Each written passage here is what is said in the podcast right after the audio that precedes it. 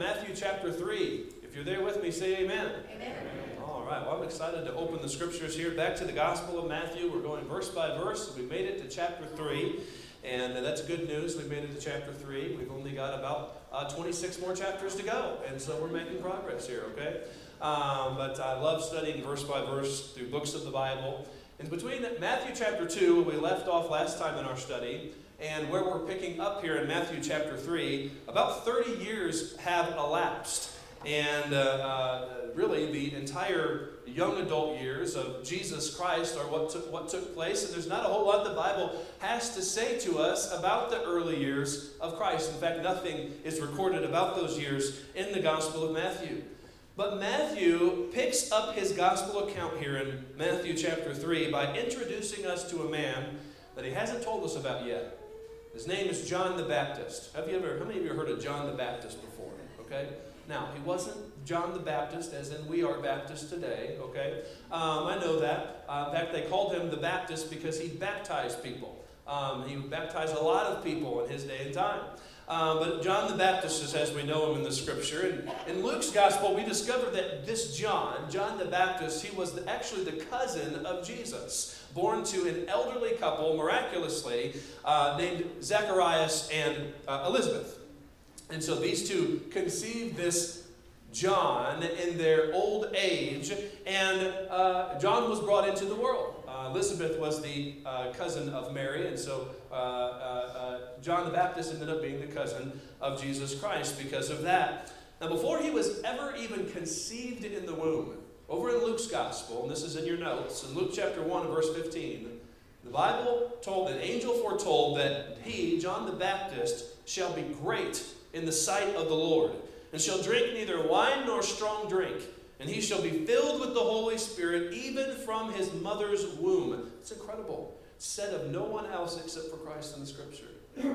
And many of the children of Israel shall he turn to the Lord their God, and he shall go before him in the spirit and power of Elias or Elijah, to turn the hearts of the fathers to the children. And then it says, to make ready a people prepared for the Lord. This man, John the Baptist, was the forerunner of Jesus Christ.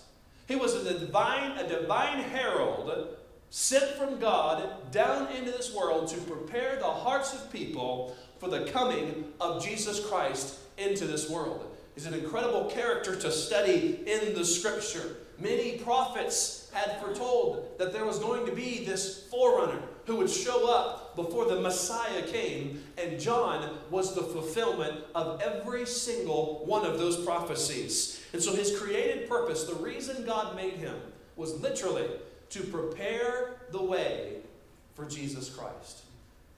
For just a few moments this morning, I want us to focus in on what it means to prepare the way for Jesus. That's what John's created purpose was. And for you and I here today, I think it's important we understand what it means to prepare the way for Jesus. Now, in ancient times, it was common for a herald to precede the arrival of the king, to announce his coming, and to prepare for his safe and proper travel. And these heralds in these ancient times would go ahead of the king and they'd go look at the roadways. And they'd make sure that the roadways were clear, that there were no potholes in the road, and that there were no obstructions in the road. They'd clear off brush and anything that would impede the travel of the king. And then they'd travel ahead from city to city to announce the king is coming. The king is coming.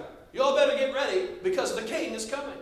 And that's what, a, that's what a herald was in those ancient times, and that's essentially what John the Baptist ministry was all about as well. To remove obstacles and to make the proclamation that the King, Jesus Christ, the Messiah, was about to come. And, uh, you know, like a forerunner, like John was a forerunner, I believe that God has called us as believers today to go ahead before the Lord and speak to people and tell them Jesus Christ is coming to prepare the way for the Lord. And as we study this passage of Scripture, we'll see how John was used of God to prepare the way for Jesus, and how I believe as well we can be used of God to prepare the way for Jesus. And so there are three necessary factors I want us to look at as we study the life of John here. Three necessary factors to prepare the way for Jesus. And perhaps the greatest step we can take is, is a step to pray first. I want, I want us to pray and prepare our hearts to receive the message that God has for us today. So let's bow our heads and pray together. You pray in your heart as I pray out loud. Our Father, we come before you. Thank you for this opportunity to open your word. And we've already been blessed through testimony, uh, through the uh, words of, uh, of your truth that have been communicated in song. And I thank you, God, for these faithful people who have come out on a snowy day uh, to give you glory, to worship you, and to hear your word. And I pray, God, that you will, you will uh, just feed us spiritually from your truth today. Give me clarity of thought and heart and mind. You know the time I have, the other things that are going on today. But there's nothing more important than these moments right now. And there's nothing more important than what you're about to do in people's hearts. I believe that. And I pray that your spirit would have free rein and that we would not be distracted by any of the things that we often allow to distract us, but that we'd focus in and have ready minds and willing hearts to respond to your truth. And I pray this in Jesus' name. Amen. amen. And amen. Three necessary factors to prepare the way for the Lord. The first one I want you to note down is repentance. Just write the word down repentance. Now, look, going to our text in Matthew chapter 3, this is what verse number 1 tells us. It says, In those days came John the Baptist preaching in the wilderness of Judea.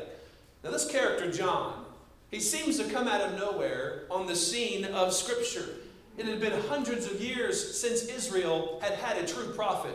In fact, the last prophet that they had had was a guy who's, who's, who was named Malachi. The last book of the Old Testament is Malachi, Malachi's prophecy. And the last words in that prophecy that Malachi had written, so the last thing Israel had heard from one of their prophets were these words Malachi chapter 4, verses 5 and 6 which says, Behold, I send you Elijah the prophet before the coming of the great and dreadful day of the Lord. And he shall turn the heart of the fathers to the children, and the heart of the children to their fathers, lest I come and smite the earth with a curse. Malachi had foretold that someone like Elijah was going to show up again before the Messiah would come. And so, because that was the case, at every Orthodox, Orthodox Jewish Passover, still to this day, when they celebrate the Passover, they put an extra cup at the table for Elijah. Still to this day, at every uh, Orthodox Jewish circumcision for one of their baby boys, they put an empty chair there during the ceremony. And the reason why they do that is because it's for Elijah. It's in anticipation of the fulfillment of this prophecy, and the indication of it is, the idea of it is, if Elijah were to ever come and drink from that cup or sit in that chair, then the Jewish people would know the coming of their Messiah was imminent. Well, I'm here to tell you today, Elijah's already come. John the Baptist was not the literal fulfillment of the prophecy of Elijah's coming, but he was the spiritual fulfillment of it. You say, how do you know that? Well, from the Bible, of course. The Bible tells us in Luke chapter 1 and verse number 17, the angel foretold that John would go before Jesus in the spirit and power of Elias to turn the hearts of the fathers to the children. John was the Elijah promised to come. And at the appointed time, God moved on the heart of this great prophet, the greatest of prophets, Jesus called him. And he stepped forward and began his ministry of preparing people for the Lord Jesus Christ coming to this earth. I want you to notice in verse 1 a particular aspect of his ministry. The Bible says in those days John the Bap- uh, came John the Baptist, and what was he doing? What's the next word? Oh, you got to say it like a preacher. Come on now. Preaching. preaching. Yes, preaching. That's what he came doing. The Greek word is kerusso. It means to herald. And as a divine herald, he stood up and started to proclaim, Thus saith the Lord. And boy, it's interesting to think about the ministry of John. And, and as I think about uh, preparing people for the Lord, I truly don't believe that there is anything that can prepare the hearts of men uh, for the coming in of the Lord than the preaching of God's word. And uh, that's the, prom- the prominent and predominant resource that was used to prepare people for the Lord. And I believe it's still true today. The means by which God prepares people to receive Jesus is first and foremost through the preaching of His Word. The Bible says, How shall they call on Him in whom, on, in whom they have not believed? And how shall they believe on Him in whom they have not heard? And how shall they hear without a preacher?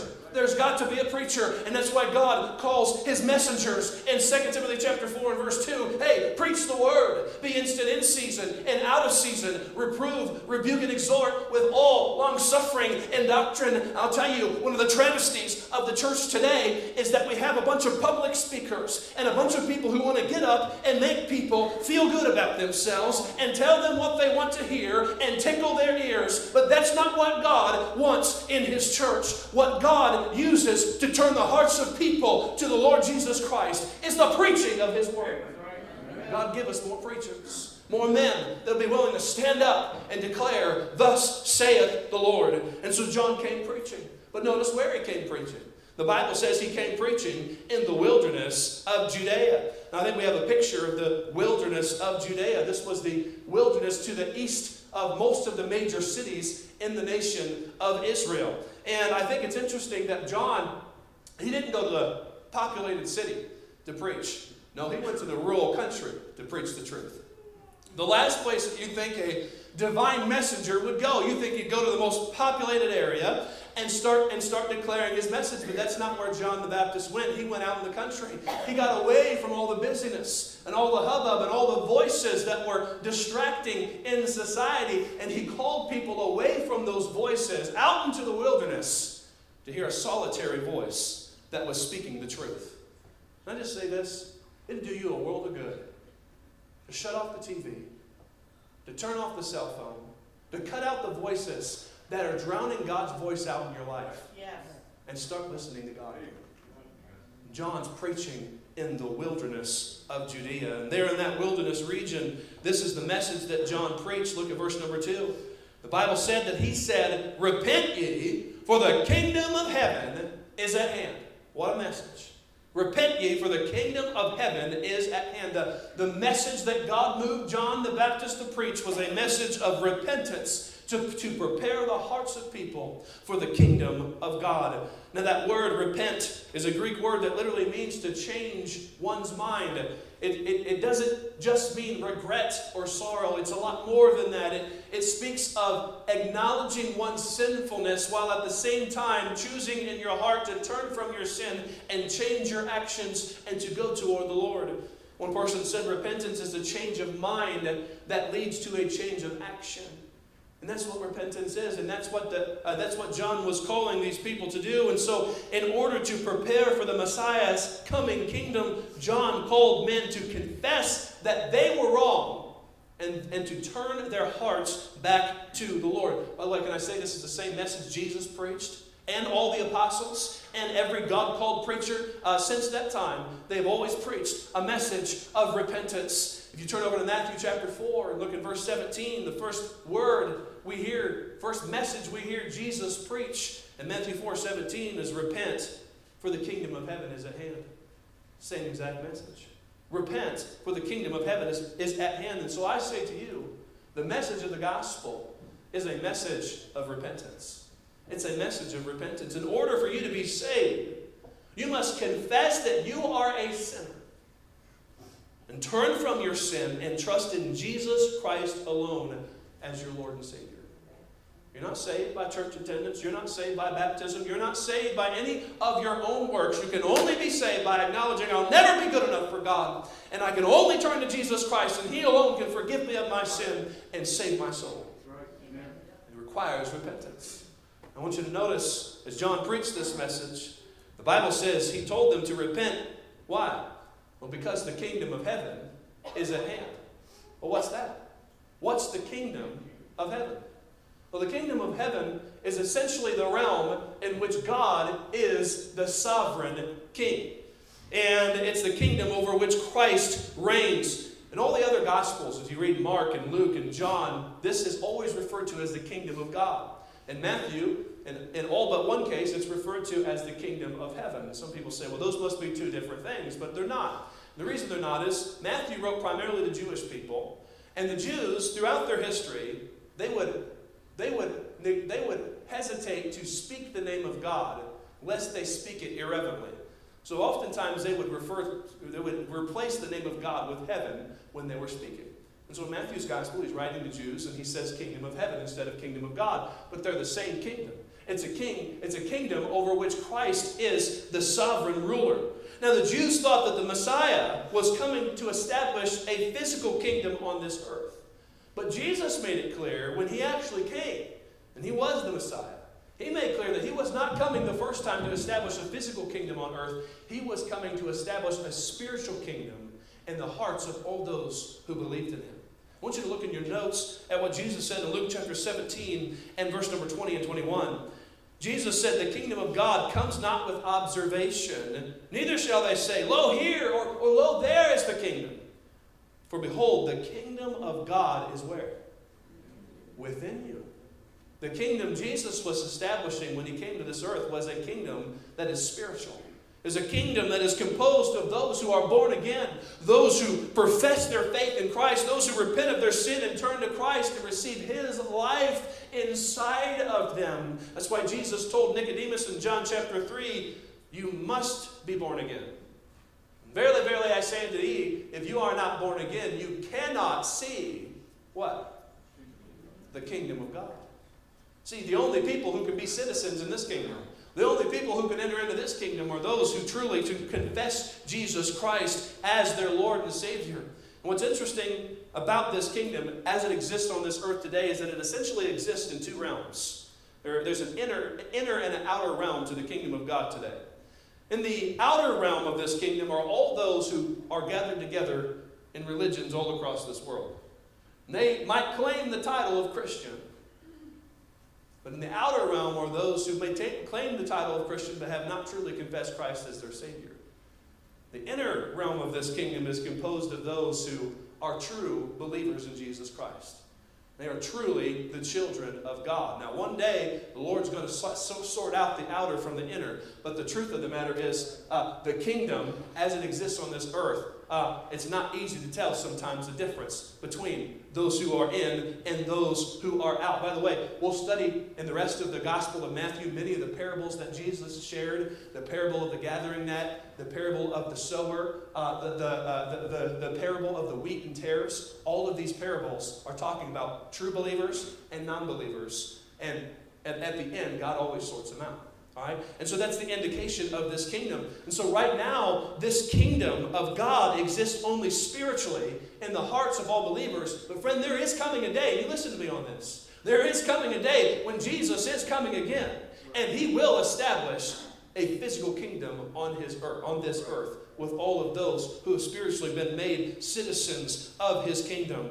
And so, the first fact that we must understand uh, in order to prepare the way for Jesus in our hearts is repentance.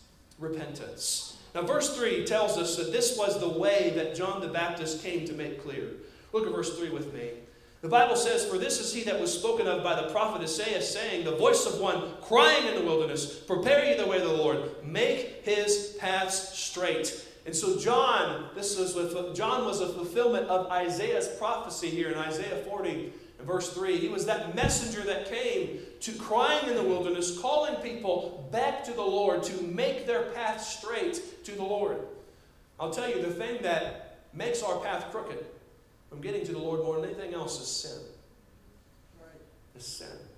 It's an obstacle that keeps us from coming to the Lord. And this is why a willingness to acknowledge your sin and to turn to Christ is the first step that must be taken if you're going to prepare your heart for Jesus Christ. That's where it begins. And today I stand as John stood, calling you to repent of your sin and turn to the Lord Jesus. Now, some of you in here might think you have. You know, I tell you, coming to church, praying shallow, empty prayers, vain prayers, that's not what the Bible's talking about here. Right. It's talking about something that happens on the heart level. I wonder, have you really repented of your sin? Have you really confessed Jesus Christ as your Lord and Savior? That's the challenge that John gave to these people. It's the challenge I give to you today. See, my Bible says in 1 John 1 9, if we confess our sins, He is faithful and just to forgive us our sins and to cleanse us from all unrighteousness. Does there come a day that you've confessed your sins and trusted in Jesus Christ as your Savior? I hope there has. But if there, have, there hasn't, today would be a good day for that to take place. Amen? Matthew pauses in this narrative, and I love verse 4. Although It's a little curious why he chose to put it in there. Obviously, God wanted him to. And there's a reason for it. Look at verse 4 with me. The Bible says, in, the same, in this same John had his raiment of camel's hair, and a leathern girdle about his loins, and his meat was locust and wild honey. Suffice it to say, John was a wild man, okay? He was a man of the wild. He ate outside, he dressed from what he could get outside. I kind of like him, okay? But why? Why mention these random facts about John right here in the middle of this significant passage of Scripture? I'll tell you the reason that one person said. MacArthur noted John claimed to be God's messenger, but he did not live, dress, or talk like any of the other religious leaders. In other words, his demeanor called people to not have an outward faith, but an inward faith. He didn't dress the part, so to speak, of religious leaders. He didn't look like a preacher. He looked like a crazy man out in the middle of nowhere. And he was calling people to do something that nobody else was calling people to do. Um, and religion compels men to put on an outward show of faith. But the gospel calls you to be genuine in your faith from your heart. See, the Bible tells us in 1 Samuel 16 7, the Lord doesn't see as man sees. For man looks on the outward appearance, but the Lord looks on the heart. Now, one of the prophets said, You need to rend your heart, not your garments. Don't worry about what the outside looks like if the inside is full of dead men's bones. You're dead on the inside, and you look like you're spiritual on the outside, your religion is vain. That's the emphasis uh, that we see from John's examples here, and many people have put on an outward show of repentance but have never had a real conversion experience in their hearts. And I'm here to tell you you can fool other people, but you will not fool God. My Bible says in Acts chapter 15, verse 8, that God knows the heart of all men. You can be sure He knows your heart today and where you stand and your eternal standing before God. So as John began to preach, people began to come. I want you to see what happens in verses 5 and 6. If you're still with me, say amen. amen. Verse 5, the Bible says, then, then went out to him Jerusalem and all Judea and all the region round about Jordan, and were baptized of him in Jordan, confessing their sins. As, as John began to preach this gospel of the, the kingdom, people from all over began to come and openly acknowledge their sin and turn from their sins to Christ in faith of the Messiah. And then they evidenced their decision by outwardly being baptized. And all of these things began to happen. Now, the Jews, in their religion, especially at that time, they taught people to justify themselves because they were Hebrews to justify themselves. John looked at them and he said, No, don't, don't justify yourself. You need to accuse yourself. You, you need to admit, not try to justify yourself before God, you need to admit you're a sinner. Yes. And that you're not accepted before God. And that unless, unless you turn from your sin, you will not be accepted into the kingdom of the Messiah. This was an incredible thing uh, to demand of, of the Jewish people at that time because, hey, outward baptism was not something that Jews did in that time. Now, you know, the Jews in that time, they would demand for all of the Gentile converts to Judaism to get baptized once. But the Jews never got baptized. And so, for a bunch of Jews to come out in the wilderness and start admitting that they're sinners and outwardly getting baptized was essentially for them to admit, my being a Hebrew will not save me. I need to, I need to acknowledge my sin and trust in the Messiah to save me. And boy, it was a huge admission. And so, uh, literally, this outward act of baptism pointed to an inward confession of faith from their heart. And, you know, in that day, they confessed their sins, looking forward to the Messiah that was about to come. In our day, we have a special privilege. We don't have to look forward to a Messiah that we hope will come someday. He's already come. And he's already died for our sins and been, been buried and risen again. And now we know where our salvation comes from. It's through Jesus Christ and what he has done for us. And when people get baptized today, it isn't to save them from their sin, it is to outwardly demonstrate that they have confessed they are sinners and they have trusted in Jesus Christ as their Savior, and they are not ashamed of it. That's what the public demonstration of baptism is supposed to be all about. And so, the first factor that is necessary to prepare the way for the Lord is repentance. Repentance. Until you are willing to admit you are a sinner in need of Jesus to save you, you will continue living on as if you don't need the Lord. Your first step is to repent. By the way, I don't have time to park on this, but listen to me. Repentance is not just for unbelievers, it's for believers too. If you, as a believer, have grown wayward from the Lord, that's not, God, that's not on God, that's on you. Right? Nothing can separate you from, from His love for you. That's a fact. But if you've grown distant in the Lord, it isn't because God moved, it's because you've moved. And what the answer is? Repent. Turn from your sin, from the thing that's been keeping you from the Lord, and turn back to the Lord. Revelation 2 5, the Lord Jesus said to the churches, Remember from where you've fallen and repent, and go back and do the first works. Remember a time in your life when you were closer to God than you are today? Friend, I want to tell you, your step back starts with you making making a willing admission God, I've been wrong, and I'm turning back to you. And your step, you can make the first step back in the right direction today as a believer. And I challenge you to do that. But if you're going to have your heart prepared for the Lord, it starts with repentance. Now let's go to the second necessary factor. First off, repentance. The second necessary factor is the result. Let's write down the word results. When someone has truly repented, their life will show it to be so. That's a big statement, but it's an important statement. When someone has truly repented, their life will show it to be so. And So, to to prepare people for Jesus, John called people to something more than mere superficial religion. He called them to real life transformation, something that was genuine. And I'll say this if you have truly confessed your sin and turned your heart to Christ, He will transform your life. It's not a matter of if, it is a matter of fact. He will transform your life. My Bible says in 2 Corinthians 5 and verse 17 if any man be in Christ, he is a new creature. Old things are passed away. Behold, all things are become new. And so, if you have truly repented of your sin and turned to faith in Jesus Christ, what will happen inevitably is life transformation as a result of that. Now, it doesn't all happen at once. We, we're all on different levels of our growth in the Lord, but if you have truly confessed Christ as your Savior, there should be some evidence of it taking place in your life. Verse number seven, notice what John said.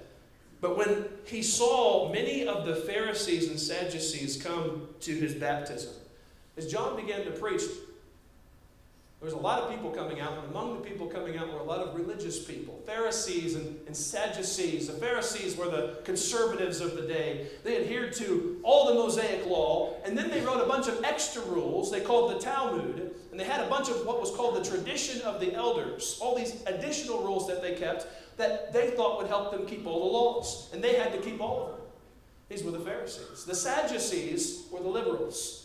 They adhered to the Mosaic law, but they denied the rest of Scripture. They denied miracles, and they denied much of what the Bible, much of what else the Bible had to say, and they didn't keep any of the traditions. They were the ones that were more on the liberal side of the spectrum. But both groups, though they were often enemies, they were essentially the same in the fact that they were both trusting in personal works and self effort to save them.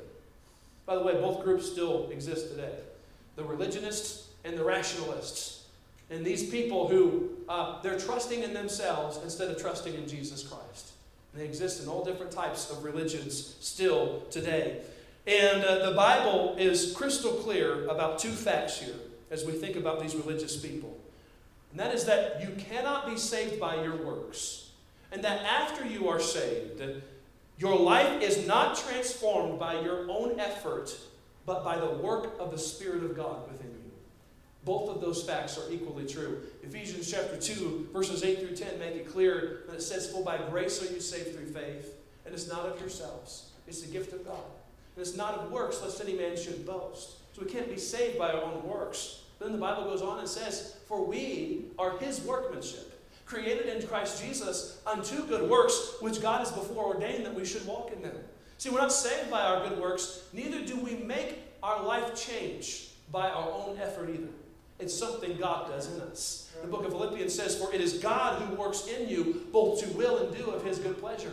And maybe part of the problem that you've been facing in your life is you've been trying to change your life on your own instead of confessing, I'm a sinner and I'm helpless by myself, and calling out to Jesus and letting Him make the change in your life that you could never do on your own. So there were these religious elites who stood before John the Baptist. And as John stood before an ever increasing crowd of self reliant, outwardly religious people who thought they didn't need Jesus, he realized this was an obstacle in the way, keeping them from coming to Christ. And his job was to prepare the way for the Lord. So what did he say to him? Well, look at verse number 7. When he saw many of the Pharisees and Sadducees come to his baptism, he said unto them, O generation of what? Vipers. Who hath warned you to flee from the wrath to come? He labeled them a generation of vipers. Now, how would you like it if you walked into church today and I said, You green eyed, yellow belly son of a one eyed prairie dog? That's kind of a mean thing for a preacher to say, huh? He looked square, he looked them square in the eyes and said, You vipers! And the opposite, the obvious indication that vipers are uh, uh, uh, of such a nature that they're a very particular uh, breed of snake, and they will actually hatch their eggs inside of the living mother. And the eggs will actually hatch inside of the viper. And so uh, uh, instead of most, most snakes will, will, will produce eggs, and the, and the young are born outside the mother, the mother produces the egg inside, and, and, and, the, and, and, and so a living snake is what is born as a result of it. And so the idea that John was communicating here was hey, you were born inside the tradition of your forefathers. And so now you continue to spew their venom. You continue to spew the things that were just inbred in you from the time that you were very young. The fact of the matter is, the religion of these religious people was not real to them, it was ritual for them. See, it was a dead religion by every definition. And so much of what happens in churches today can also be said to be nothing more than dead religion. Listen to me. The services are ritualistic, the services are empty. The people are dead. There's no life. There's no vitality. There's no interest truly in the things of God because what they have is something they've inherited from their parents instead of something that they've experienced for themselves. I'm going to tell you until your faith becomes personal, it is nothing more than a dead religion. You could be in here every week, but the reason you're here is because that's what mom and dad told you you're supposed to do. So oh, I'm 45 years old. You're still doing what mom and dad told you you're supposed to do. It is nothing more than your parents' religion, and it's not yours. It's a dead religion. Right. It's the generation of vipers. And Jesus warned about this type of thing in Colossians 2:8 when he said, Beware lest any man spoil you through philosophy and vain deceit after the tradition of men and not after Christ. So Jesus looked at these religious people and he talked to them in a way that no other people would. Because the Pharisees and Sadducees, they dressed the part. They outwardly were great looking people, very religious people. But John looks at them and he says, You vipers, who has warned you to flee from the wrath that is coming on you? In other words, John's saying, Hey, you can look the part for everybody else, but God sees your heart. He sees the evil that's in your heart, and you will not escape God's judgment just because you wear the right clothes. You will not escape God's judgment just because you do all the things that religious people are supposed to do. And he looks at these religious people and he begins to call out to their very hearts the things, the obstacles that were keeping them from being prepared to let Christ come in. He compelled them to do something in verse 8. He said, You need to bring forth fruits meet for repentance. In other words, he told them, You need to show in your life the results of your repentance. Show in your life the results of your repentance. Many people put on a show of repentance, but it's nothing more than feeling bad for getting caught, or it's nothing more than feeling bad for the potential consequences for their sins. That's not the same thing as repentance. All right? The Bible tells us in 2 Corinthians 7:10 For godly sorrow works repentance to salvation not to be repented of but the sorrow of the world worketh death. When someone is truly truly repentant, do you know how it's evidenced? It's evidenced in manifested behavior. In other words, their life changes when they've truly repented. And I say to you, if your life has changed because you have trusted Christ, hey, uh, uh, if, you if you have truly repented, I should say, because you have presumed to say you've trusted in Christ, then your life should have changed. And that's a hard message to receive. It's not a popular message, certainly in the day and time that we're living in. John warned these people that their heritage, their pedigree, none of it would save them. He said, hey, don't think because you're a child of Abraham that that's going to save you. I've, I've said it all the time God has no grandchildren, He only has children. Just because your parents were saved doesn't mean you are. It's a personal decision to trust Christ as your Savior. Romans 14, 14 12 says, Therefore, every man must give account of himself to God. And you can be sure you will give an account of yourself to God one day. So, have you genuinely put your faith in Jesus Christ as your Savior? A most significant way your heart can be prepared for the Lord is by examining the results of your life. Listen, you may say you are a Christian, but does your life show it? That's the hard question. If you have truly believed in Jesus, only God knows the hearts of men, but the Bible does tell us that every person will know it in their heart if they have truly been made a child of God. Romans 8:16 says the Spirit bears witness with our spirit that we are the children of God. In other words, if you're saved, you'll know it. And if you're not, you'll know that as well. The challenge the Lord gives us in the scripture in 2 Corinthians is to examine yourself whether you be in the faith. Listen to me. I've, I've had this happen all the time. Well, my mom says I got saved. Wrong. You examine your heart. You're the one that's going to stand before God someday. Right. And as that herald from heaven, John the Baptist came and said, I'm going to prepare the way for the Lord. And it started with repentance. And then it came to the results. And the final thing I want you to see, and I don't have time to mention it, is this the reckoning. The reckoning. Notice what the Bible tells us in verse 10. Verse 10, the Bible says, And now also the axe is laid unto the root of the trees. Therefore, every tree which bringeth not forth good fruit is, fruit is hewn down and cast into the fire. A farmer in an orchard at the end of the season, we'll go around and find those trees that haven't produced. You know what he's going to do with them? He's going to cut them down. He's going to make more room for the fruitful trees. They're going to be done with. Listen, one day there's going to be a day of reckoning. What the Bible's telling us here is that the axe is already laid to the root of the tree. Listen, your fate has already been determined. If you don't trust Christ as your Savior and manifest the fruit of salvation in your heart, which comes from God, your fate has already been determined. The axe is already laid to the root of your tree. Without Christ, you will perish. You can be sure of it. John began to tell these people, You think you're okay, but you don't realize at the end, the truth of your life is going to be revealed. You can fool everybody else, but God sees the fruit of your heart.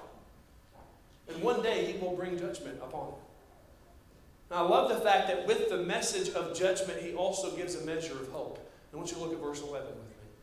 Verse 11, he said, I indeed baptize you with water unto repentance. In other words, John was saying, hey, all I can do is tell you the truth and see outwardly how you respond. And if, if you respond outwardly the way that you're supposed to, then I can baptize you. But I don't know your heart.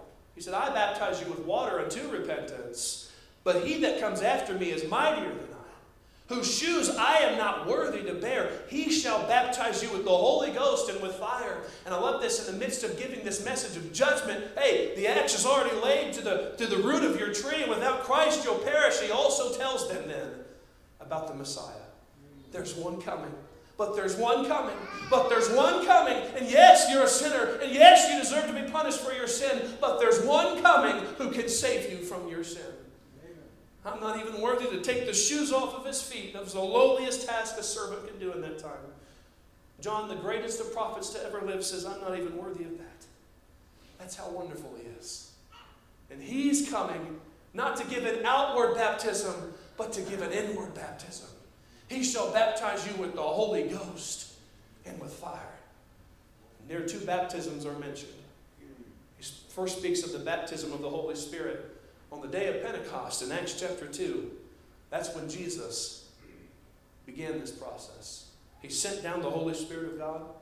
And from that time forth, every believer who has trusted in Jesus Christ as their Savior has been indwelled or baptized by the Spirit of God. That's what we often refer to getting saved as inviting Jesus into your what? Heart. Because literally we're inviting the Spirit of God into our heart when we trust Christ as our Savior. It's, it's, it's a wonderful thing. Only Jesus has the power to save us and, and, and then send His Spirit to indwell us as believers. The Bible says He's going to have the power to baptize with the Holy Spirit. But listen to me, we're almost done. He'll also have the power to baptize with fire. You know what fire is? Fire is always a symbol in the Word of God of judgment.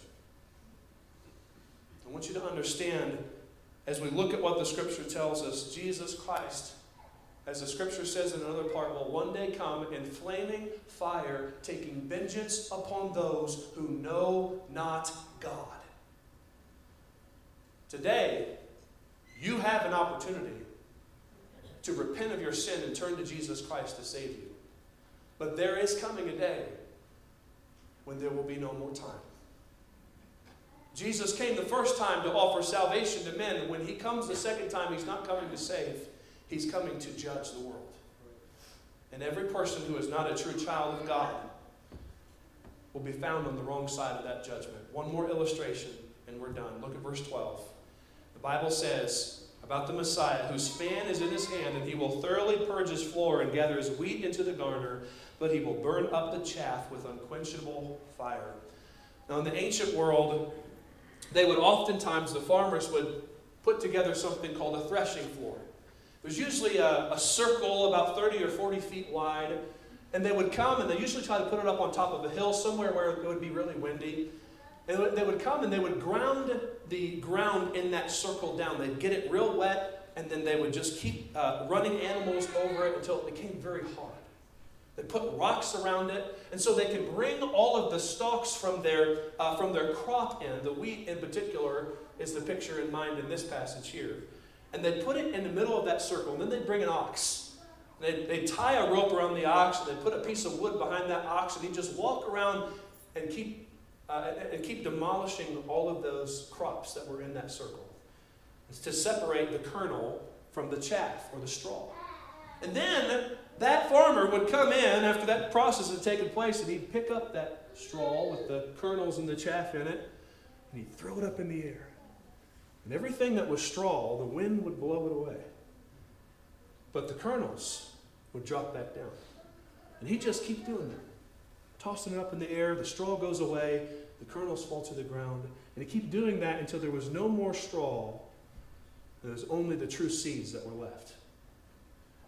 One day, Jesus is coming again. You can fool everybody else today, but on Judgment Day, He's going to stick His winnowing fork in. He's going to toss it up. And everybody who says they're a part of the church will be included in this, but only the true believers will be left. The chaff, those who are false professors, those who are just pretense Christians, they'll be, they'll be blown away. And the Bible says they'll be gathered and thrown into eternal hell fire. You say, I came all the way out in the snow to hear this message. You did. But here's the good news. If you're a pretender, you don't have to leave this place a pretender. And if you're a Christian, you don't have to fear that day of judgment. If you profess Jesus Christ as your Savior. But if you're here, you're religious, you got the outside looking pretty good, the Holy Spirit of God has made clear to you there's an inward heart issue. You have not truly repented of your sin and trusted Christ as your Savior. Today's the day. Today's the day. Stop putting it off. St- you, can fool us. We can't save you. We can't do any. Only He can save you. You say, what are, what are other people going to think of me if I get saved and we come into church all these years? They're going to be happy for you. Right? There was an old preacher, William, uh, uh, uh, William uh, Hensley. Uh, he was, he was a, a preacher in Old England. He was asked to be a parson, and he wasn't saved. And he's in a congregation of a bunch of saved people who, boy, his heart began to get convicted because, hey, all of them, they knew the Lord, but he obviously didn't know the Lord. And so he was going to tender his resignation one day because he was so troubled about this. And he stood up in front of his congregation on one, set, one Sunday, and he was going to resign. And as he stood up there, he realized, I'm no different than the Pharisees. I don't believe in Jesus any more than they did. And as he stood up preaching that Sunday, the Holy Spirit worked on his heart. And while he stood talking to his church, he got saved. And boy, the congregation watched the whole thing happen. And there was an old country preacher from a different town that was in the congregation that day. And he stood up and he said, The parson got converted. Hallelujah. Can you imagine? Boy, everybody, the, the whole auditorium just erupted up. Everybody could see it was real. Everybody could see this guy who was just, it was just a dead religion to him before. All of a sudden it was real. And all of a sudden he had truly trusted Christ as his Savior. That's what I want for you.